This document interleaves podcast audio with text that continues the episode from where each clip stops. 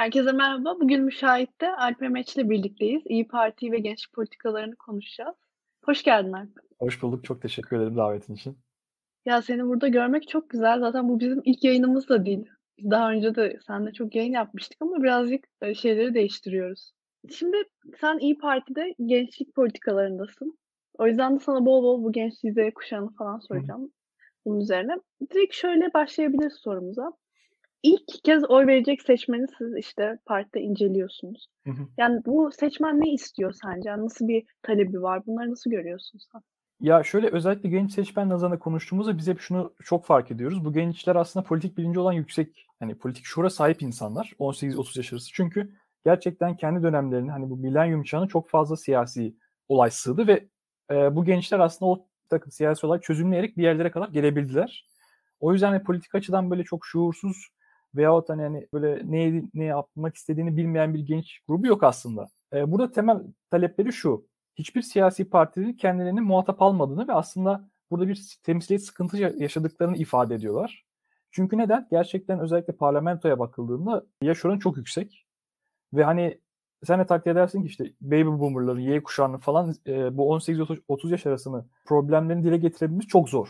Gerçekten istese dahi, samimi bir siyasetçi dahi bunu yapması çok zor.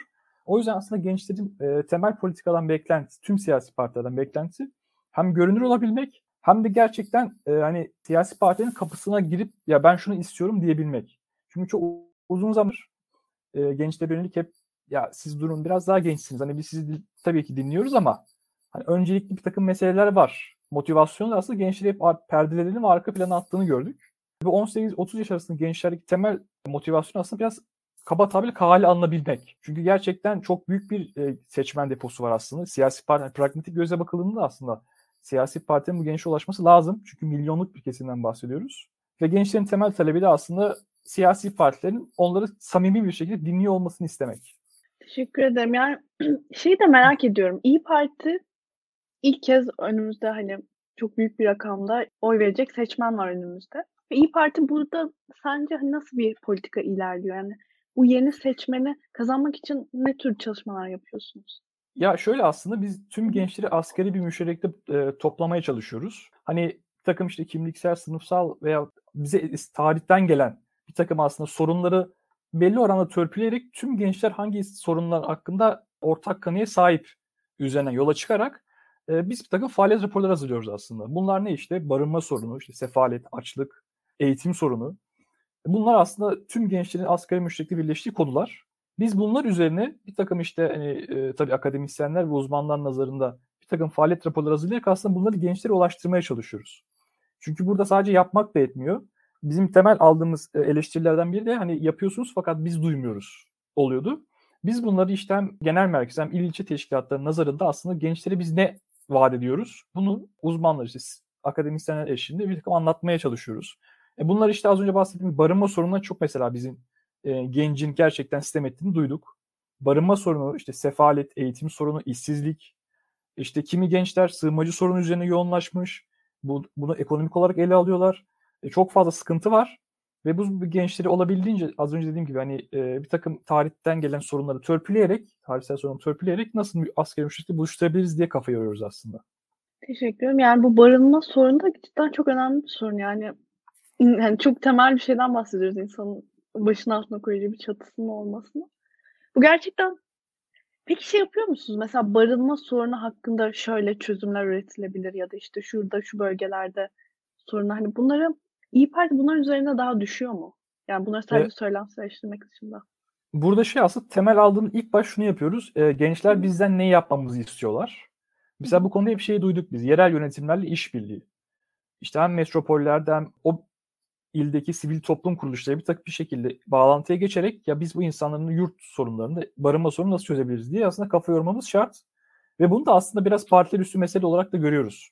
Hani İyi Parti özelinde değil aslında biz bunu hani sivil toplumu nasıl çözebiliriz?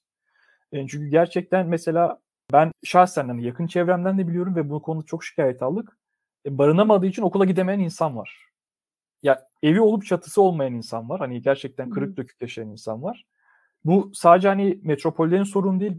Trabzon'da da aynı sorun duyuyorsunuz. Hakkari'de de aynı sorun duyuyorsunuz. Mersin'de de aynı sorun duyuyorsunuz. Ve gençlerin temel talebi aslında burada hani biz muhalif bir siyasi olarak bir yere kadar hani sonuçta şey merci değiliz biz karar merci değiliz. Pratiğe dökmemiz çok zor. Mecliste çünkü biliyorsun işlevsiz. Biz bu bağlamda elimizde ne var? İşte yerel yönetimler var. Biz bu yerel yönetimle nasıl işbirliği yapabiliriz? Yeni yurtlar yapmak getiri sağlar mı? E, mevcut yurtların durumu neler? Aslında biraz iktidarı ve karar mercilerini zorlayarak bakın gerçekten Türkiye'deki tüm gençlerin hani geleceğe gidiyor. Ve bu sorun çok büyük bir sorun. Bunu nasıl halledebiliriz üzerine yoğunlaşıyoruz. Tabii temel olarak şey de var. Hani biz şunları şunları şunları yapacağız falan filan diye ama e, bunlar vaat olarak bir yerde kalıyor ama az önce dediğim gibi bu vaatleri ne kadarını pratiğe dökebiliyoruz ve bu gençler ne kadar haberdar.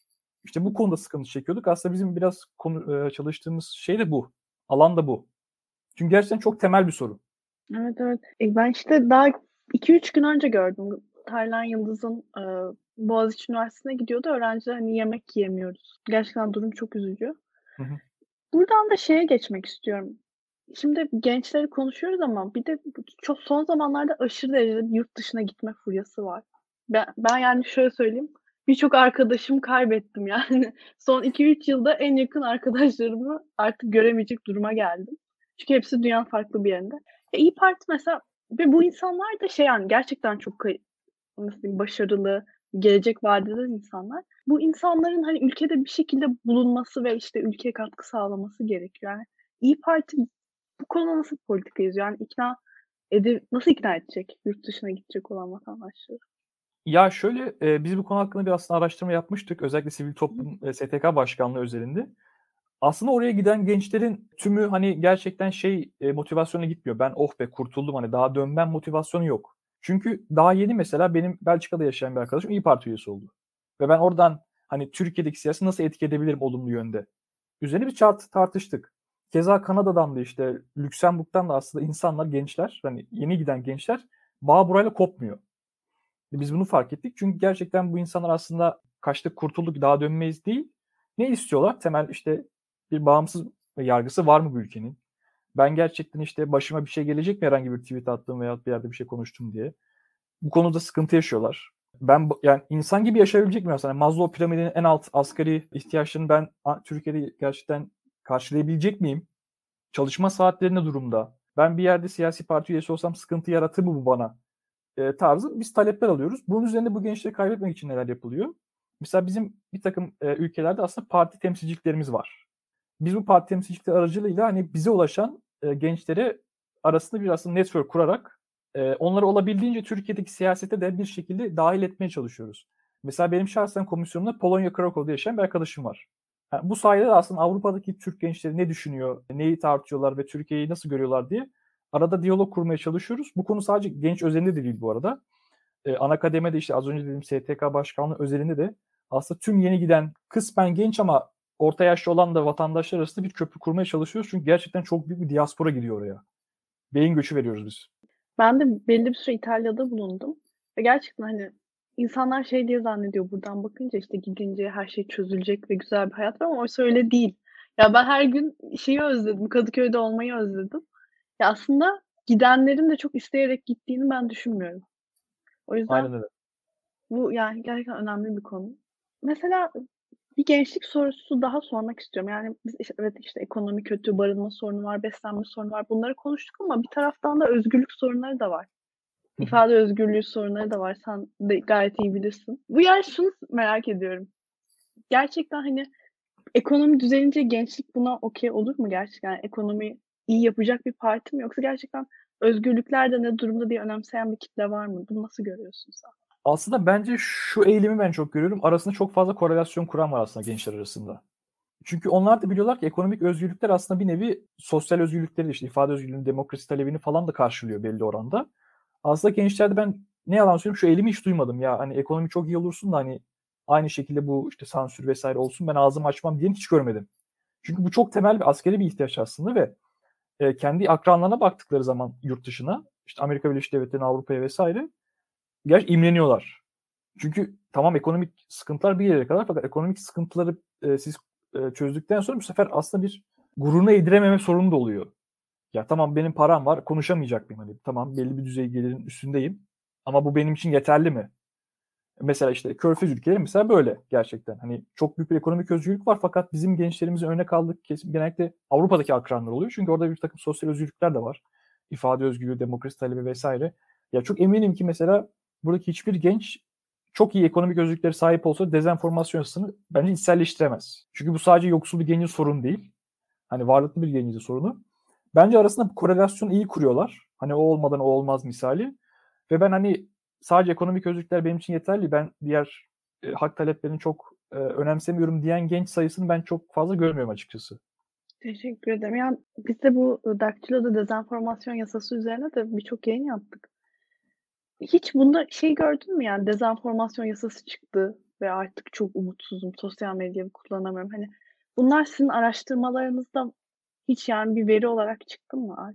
Eskiden hep korku vardı. Hani hep bir şey yazsam, çizsem başıma bir şey gelir mi vardı. Ama bu sefer dezenformasyon yasası birlikte aslında biraz kurumsallaştı. Hani çünkü eskiden hani bir emsal gösteremiyordunuz insanlara. Ya sen atma boş ver hani başına bir şey gelir motivasyonu dedik. Fakat bu sefer gerçekten meclisten bir yasa geçince ve bu kurumsallaşınca insanlar e, biraz daha geri çekildiler. Çünkü çok büyük bir sorun var ve emsalleri var. Kötü emsalleri var. Kimse böyle bir şeyle uğraşmak istemiyor. E, uğraşmak istemediği için de hani eskiden az önce söylediğim gibi yani hep yapma etme. Özellikle üst jenerasyon. Çünkü üst jenerasyon hep ebeveynleri hani bize ne derdi? İşte 12 Eylül gördük. İşte 12 Eylül zamanını gördük. Sıkıntılıydı. Girme oğlum bu top, girme kızım bu işte. Apolitik kal, olabildiğince sessiz, sakin kal modundaydı. Ama biz hani biraz daha o anarşist mi diyeyim, biraz daha yazıp çizme meraklı bir çağ olduğumuz için bir akran çatışması yaşıyorduk aslında üst kuşakla. Bu sefer işte bu dezenformasyon yasası biraz aslında ebeveynlerin hani dedi bak o kadar o kadar dedim bak adamlar kurumsallaştırdı bu sefer. Şimdi hiç, hiç sakın konuşmaya getirdik aslında. O da sıkıntı oldu tabii. Bence çok büyük etkisi oldu. Görünür kıldılar yani. Ya çok şey oldu. Zaten o negatif havayı böyle elle tutulur bir şeye getirdi. Doğru söylüyorsun. Hı hı. Bir de çok komik şeyler de oldu hani gündemler de oldu. Hani bir anda işte Türkiye'nin odandaki bir sanatçı hop demir parmaklıklar arkasında mesela. Ya da tweet atan bir genç. Ya mesela bu çok trajikomik ya. Gerçekten çok trajikomik ve insanların aklında da yer ediyor. Evet evet. Hani ona yani, yaptılarsa bana hayli hayli yaparlar mesela korkusu var. Evet yani ben senin haber olduğun zamanlarda Twitter'ı takip ediyordum. Gerçekten çok kaotikti. Yani her yer. Alp, Alp, Alp, Alp falan böyle. Ya o gece hat- aslında çok lafını kessin. Genç ya genç ya mesela. Hani bir gencin üstüne bu kadar yük koyup ya bu adam şucu bucu atalım demek gerçekten çoğu genç üzerine aslında kötü bir travma yaratıyor. Çünkü hani evet, burada evet. hani özne sürekli değişiyor. Yarın Alp olur, işte ertesi gün Aybiki olur, ertesi gün Mehmet olur vesaire değişiyor. E, gençler doğal olarak korkuyor bundan. Ya bir de bir genç olarak seni sor merak ediyorum Alp. Yani siyaset nasıl gidiyor bir genç olarak? Yani içeride nasıl gidiyor, dışarıda nasıl gidiyor? Yani nasıl hissediyorsun? Bu baskıyı hissediyor musun? Onu merak ediyorum. Ya şöyle aslında bir siyasi parti yetkilisi, ya temsilcisi olmanın belli başlı takım sorumluluklar oluyor maalesef. Aslında üzerinizde bir ağırlık hissediyorsunuz gerçekten. Çünkü sizin her yaptığınız hareket belli bir kurumsallığın adı altında yapılıyor. Ve bu da aslında sizi yaşlandırıyor. Hani çok hani yaşınızın insanı olamıyorsunuz maalesef. Çünkü siyaset şu an yaşlı bir kurum. Öyle olunca siz de yaşlanıyorsunuz. Olumlu tepki veren de çok oluyor. Yani bak bu yaşta güzel mücadele ediyorsun. Hani gerçekten iyi işler yapıyorsun vesaire falan diyen de oluyor. Bir o kadar da işte yani ne işin var senin genç yaşında? Boş hani bu işte zaten gençlerin işi değil diyen de oluyor. Ee, öyle bir zorluğu var maalesef. Ve şu da var. Aslında herhangi bir siyasi parti veya STK'ya bağlı olmayan gençlerin şöyle bir korku da var ekstradan bizim yanı sıra, bizden yanı sıra. Mesela hani siz parti etkilisiniz. Hani sizin başınıza bir şey gelse sizi kurtaracak birileri var. Biz ne yapacağız diyor mesela. Çok da haklı mesela. Çünkü ben gerçekten bu konuda içeri giren, çıkan, çok uzun süre kalan veya daha reşit olmadığı halde ilginç bir takım hukuki, hukuki muamelelere maruz gençler duydu ve bunların hiç, hiç duymamış. Bu aslında gençleri korkutuyor. Bu daha korkunç bir şey şey gerçekten yok yani düştüğünde senin hakkını savunacak bir sivil toplum mekanizması Türkiye'de maalesef çok gelişmiş değil. Zaten bence insanların bu kadar korkak ve çekingen olmasının sebebi de bu bence. Kesinlikle ama bunda sivil toplum bu kadar bence çekingen olmasının siyasetin çok büyük payı var. Çünkü bana kalırsa biz siyaset kurumu çok uzun süre aslında sivil toplumu hep bir yerde kriminalize etti. Ya biz zaten halkla aramıza mı giriyorsunuz muhtemelen motivasyonuyla. Fakat sivil toplum aslında çok önemli ve sivil toplumla diyaloğa geçmeyen bir siyasi parti aslında gerçekten açılamıyor. Dünyaya açılamıyor, belli bir takım networkler kuramıyor, uluslararası siyasi takip edemiyor. çoğu şeyden bir haber oluyor. Aslında bizim gençlik üzerinde yapmak istediğim bir şey de bu biraz. Hani ya gençler sivil toplumda yer, yer almalı mı? Sivil toplum nedir? Hani biz parti genç olarak niye sivil toplumla bu kadar iletişime geçmeye çalışıyoruz? E, sorularını cevaplandırmaya çalışıyoruz. Çünkü gerçekten sivil toplumsuz bir şey çöle dönmüş bir ortama benziyor. Yani sivil toplum sizi denetleyebilecek bir mekanizma yok. Aslında sivil toplum biraz de, denetleme mekanizması. Her ne kadar harala güreler sen hiçbir şey bilmiyorsun işte şucu musun bucu musun desek de aslında bir siyasi parti temsilcisinin sivil toplumu bana kalır denet yerme veya eleştirme hakkı yok. Çünkü sivil toplum da gücünü halktan alıyor ve halkın bir nevi aslında biraz daha kurumsal şekilde siyasi parti denetliyor. Bence. Bir sivil toplumun tanımı bu. O yüzden az önce dediğim gibi işte sivil toplumsuz bir siyaset bana kalırsa çok şey olur. Sağlıksız uyur. Sivil toplumun toplumu böyle direkt etki etme yararlı gücü de var. Ki bu Hı-hı. da bence çok kıymetli. Yani çok Türkiye'de iyi sivil toplum işleri yapan insanlar var fakat maalesef çok fazla da değil. Umarım artar önümüzdeki dönemde. Tabii tabii kesinlikle. Ya şeyi görebiliyorsunuz mesela özellikle Hı. Avrupa'da çok genç sivil toplumcular ana akım siyasi figürleri çok rahat denetleyebiliyor, yerebiliyor ve eleştiriyorlar. Ve karşılığında da evet oturun bir konuşalım deniyor. Bizde mesela bu işe gönlünü vermiş 30-40 yıllık sivil toplumcuda biz karşımıza alıp mesela oturmuyor, konuşmuyoruz. Çünkü biz çok olaya politik yaklaşıyoruz. İşte arka planların ne ödeniyor? Çünkü sivil toplum tanımımız pek e, bağımsız değil. Hep sivil toplum biraz dıştan ithal bir şey gibi görüyoruz ama aslında bir takım hak talepleri hep sivil toplum kuruluşu çerçevesi etrafında dönüyor ve bence çok da kıymetli bir şey. Teşekkür ederim Alp. Ben teşekkür ederim. Son olarak eklemek istediğim bir şey var mı? İyi Parti ya ben, dair. Şu, ben şunu söylemek istiyorum gerçekten. Ben siyasi, siyasi partilerde gerçekten gençlerin içeride dahil olup yer edinmesini çok kıymetli buluyorum ve şunu da şu açıdan kıymetli buluyorum. Pratiğe dökmüş bir insan olarak bunun genel merkezin bir takım karar mekanizmanın etkilediğini de gördüm şahsen. Hani alttan ne kadar e, talep ve kaba cevap ve baskı olursa genel merkez taban tabandaki insanlar bunu belli oranda karşılayıp hani görüp yeni yeni aslında metotlar üretmeye çalışıyorlar. Bence bu çok kıymetli bir şey çünkü gençler siyasette örgütlü olmadığı takdirde sadece dışarıdan eleştiri var. Haklı eleştiri ama hani içeride bunu değiştirmek için mücadele veriyor musunuz? Bence orası da kıymet şey e, sorulması gereken bir soru. Ha bunun çok büyük sıkıntıları var. Az önce konuştuk işte politik baskılar, işte mimlenme, iş bulamama vesaire ama bu belli bir düzene oturtulduğu takdirde ve gençlerin siyasi katılımı arttırıldığı takdirde zaten muhtemelen bir siyasi parti ana akımlaşması için ve meşru makul bir zemine oturması için zaten yönetimli bir sürü genci yer vermesi gerekecek. Böyle bir gelenek ekol oturduğu takdirde. Tabii yavaş yavaş başlıyor gibi de gözüküyor artık. Ne diyorsun? Kesinlikle çünkü mu- mu- siyasi partiler muhtaç aslında biraz da. Siyasi takip etmeye çalışıyorlar ama yeni nesilden yanına alıp kimseyi mesela bir görevlendirmediğinde ne olduğunu da bilmiyorlar.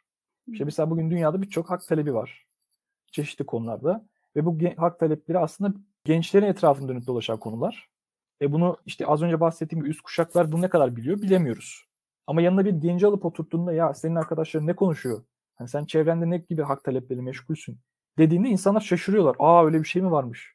Biz bunu parti politikada nasıl dahil edebiliriz diyorlar. Ve bunu kitlesel bir gençlik halinde yaptığınız zaman aslında parti mekanizmalarının olumlu yönde etkiliyorsunuz. Eğer o parti belli oranda gençlere açıksa ve gençleri hani sadece vitrin manken olarak görmüyorsa ki ben bu konuda özellikle Türkiye'deki e, muhalif siyasi partilerin gelişme kat ettiğini görüyorum şahsen. Çok güzel, sağlıklı sonuçlar elde edebiliyorsunuz. Çünkü siyaseti gençleştirmek lazım aslında. Gençleştirme yani... taktiği siyasi sizi yaşlandırıyor. Hani mesela evet. ben bir genç olarak az önce dedim işte e, siyasi yaşlı bir kurum olduğu için sanki siz de o e, yaşa hürmeten o tarafa kanalize oluyormuşsunuz. Hani çok daha ağır başlı hani böyle sürekli takım elbiseli, çok hani böyle foto manken gibi pozlar vermek zorunda kalan bir imaja bürünmek zorunda kalıyorsunuz. Çünkü siyaset çok yaşlı bir kurum. Öyle olunca da ayak uydurmak zorunda kalıyorsunuz. Halbuki işte içeride dediğim gibi gençler daha içeride dahil olup e, parti politikalarına bir şekilde etki edebilseler. Çünkü partiler aslında buna yavaş yavaş açılıyor işte senin dediğin gibi. O sıkıldıkları siyasi çok güzel dönüştürebilirler. Evet, o dinamizm gerçekten çok önemli. Kesinlikle yani öyle. Diri tutuyor kesinlikle siyaseti. Teşekkür yani ederim. Ben son bir şey ekleyeyim. Mesela bazı ülkelerde işte hani e, oy kullanma yaşının 16'ya falan mı düşürülmesi konuşuluyor. 16'ya düşürsek mi falan. Bu hani bunun sağlıklı olup olmadığı bir kenara o bir kenara koyuyorum. Bizde gerçekten siyasi çok yaşlı. Yerel yönetimlerden başlıyor bu siyasi yaşlılık ve kabaca tabirle bu maalesef futbolda da böyledir. Hani Avrupa'da bir genç çıkar işte 18 yaşında düzenli forma giymeye başlar ve o bir yanda futbolcudur.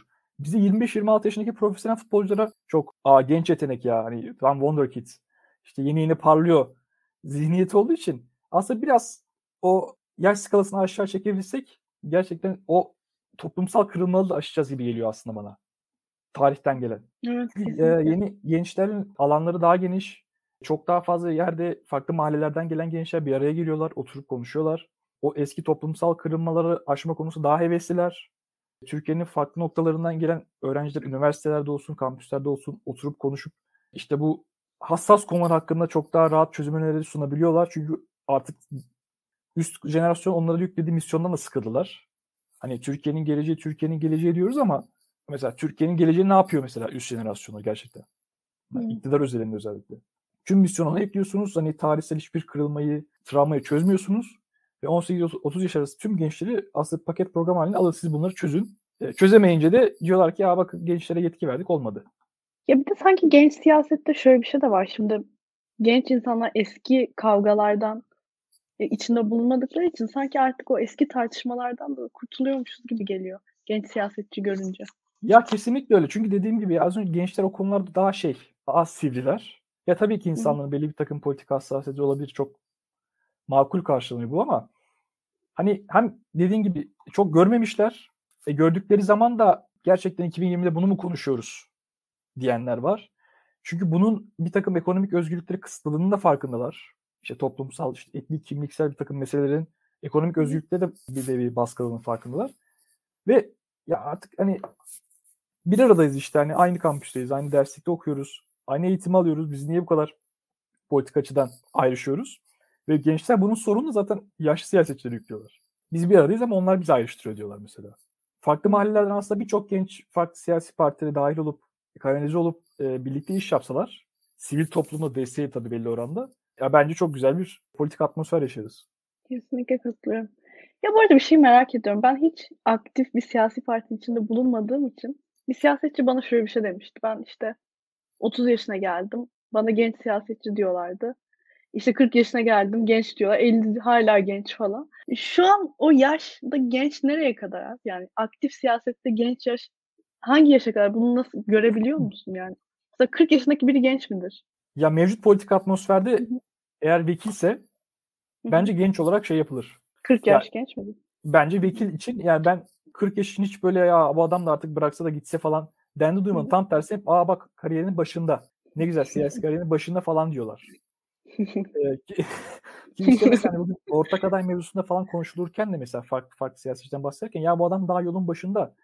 Daha uzun yolu var deniz adam mesela 55 yaşında vesaire şu an önüne katılıyorum. Ama bakıyorsunuz Avusturya'ya mesela oranın şansölyesi adam işte 25 yaşında Dışişleri Bakanlığı yapmış. 27 yaşında şansölye olmuş. Hani 30 yaşına gelmiş ya tamam artık hani biraz bırakalım moduna geçmiş. Burada tam tersi. Ya işte geçen Ordu'da bir belediye başkanı var. Kendisi ismini hatırlayamadım. Çok genç bir belediye başkanı. 32-33 yaşında mesela. Ya şu an için gerçekten genç bir genç. Hani yaş ortalamasına vurduğunuz zaman. Ama bunu işte az önce az verdiğim futbol örneği gibi bunu biraz aşağı çekmemiz lazım. Çünkü 50-55 yaşındaki bir siyasi figür de artık hani kariyerinin başında değil bence hani. Olmamalı da. Çok teşekkür ederim ya. Çok güzel bir yayın oldu. Ben teşekkür ederim. Çok güzel oldu gerçekten. Seninle yayın yapmak çok keyifliydi. Seyircilerimize öncelikle yayınımızı beğenmeyi ve paylaşmayı rica ediyorum. Bir sonraki hafta çarşamba günü görüşmek üzere.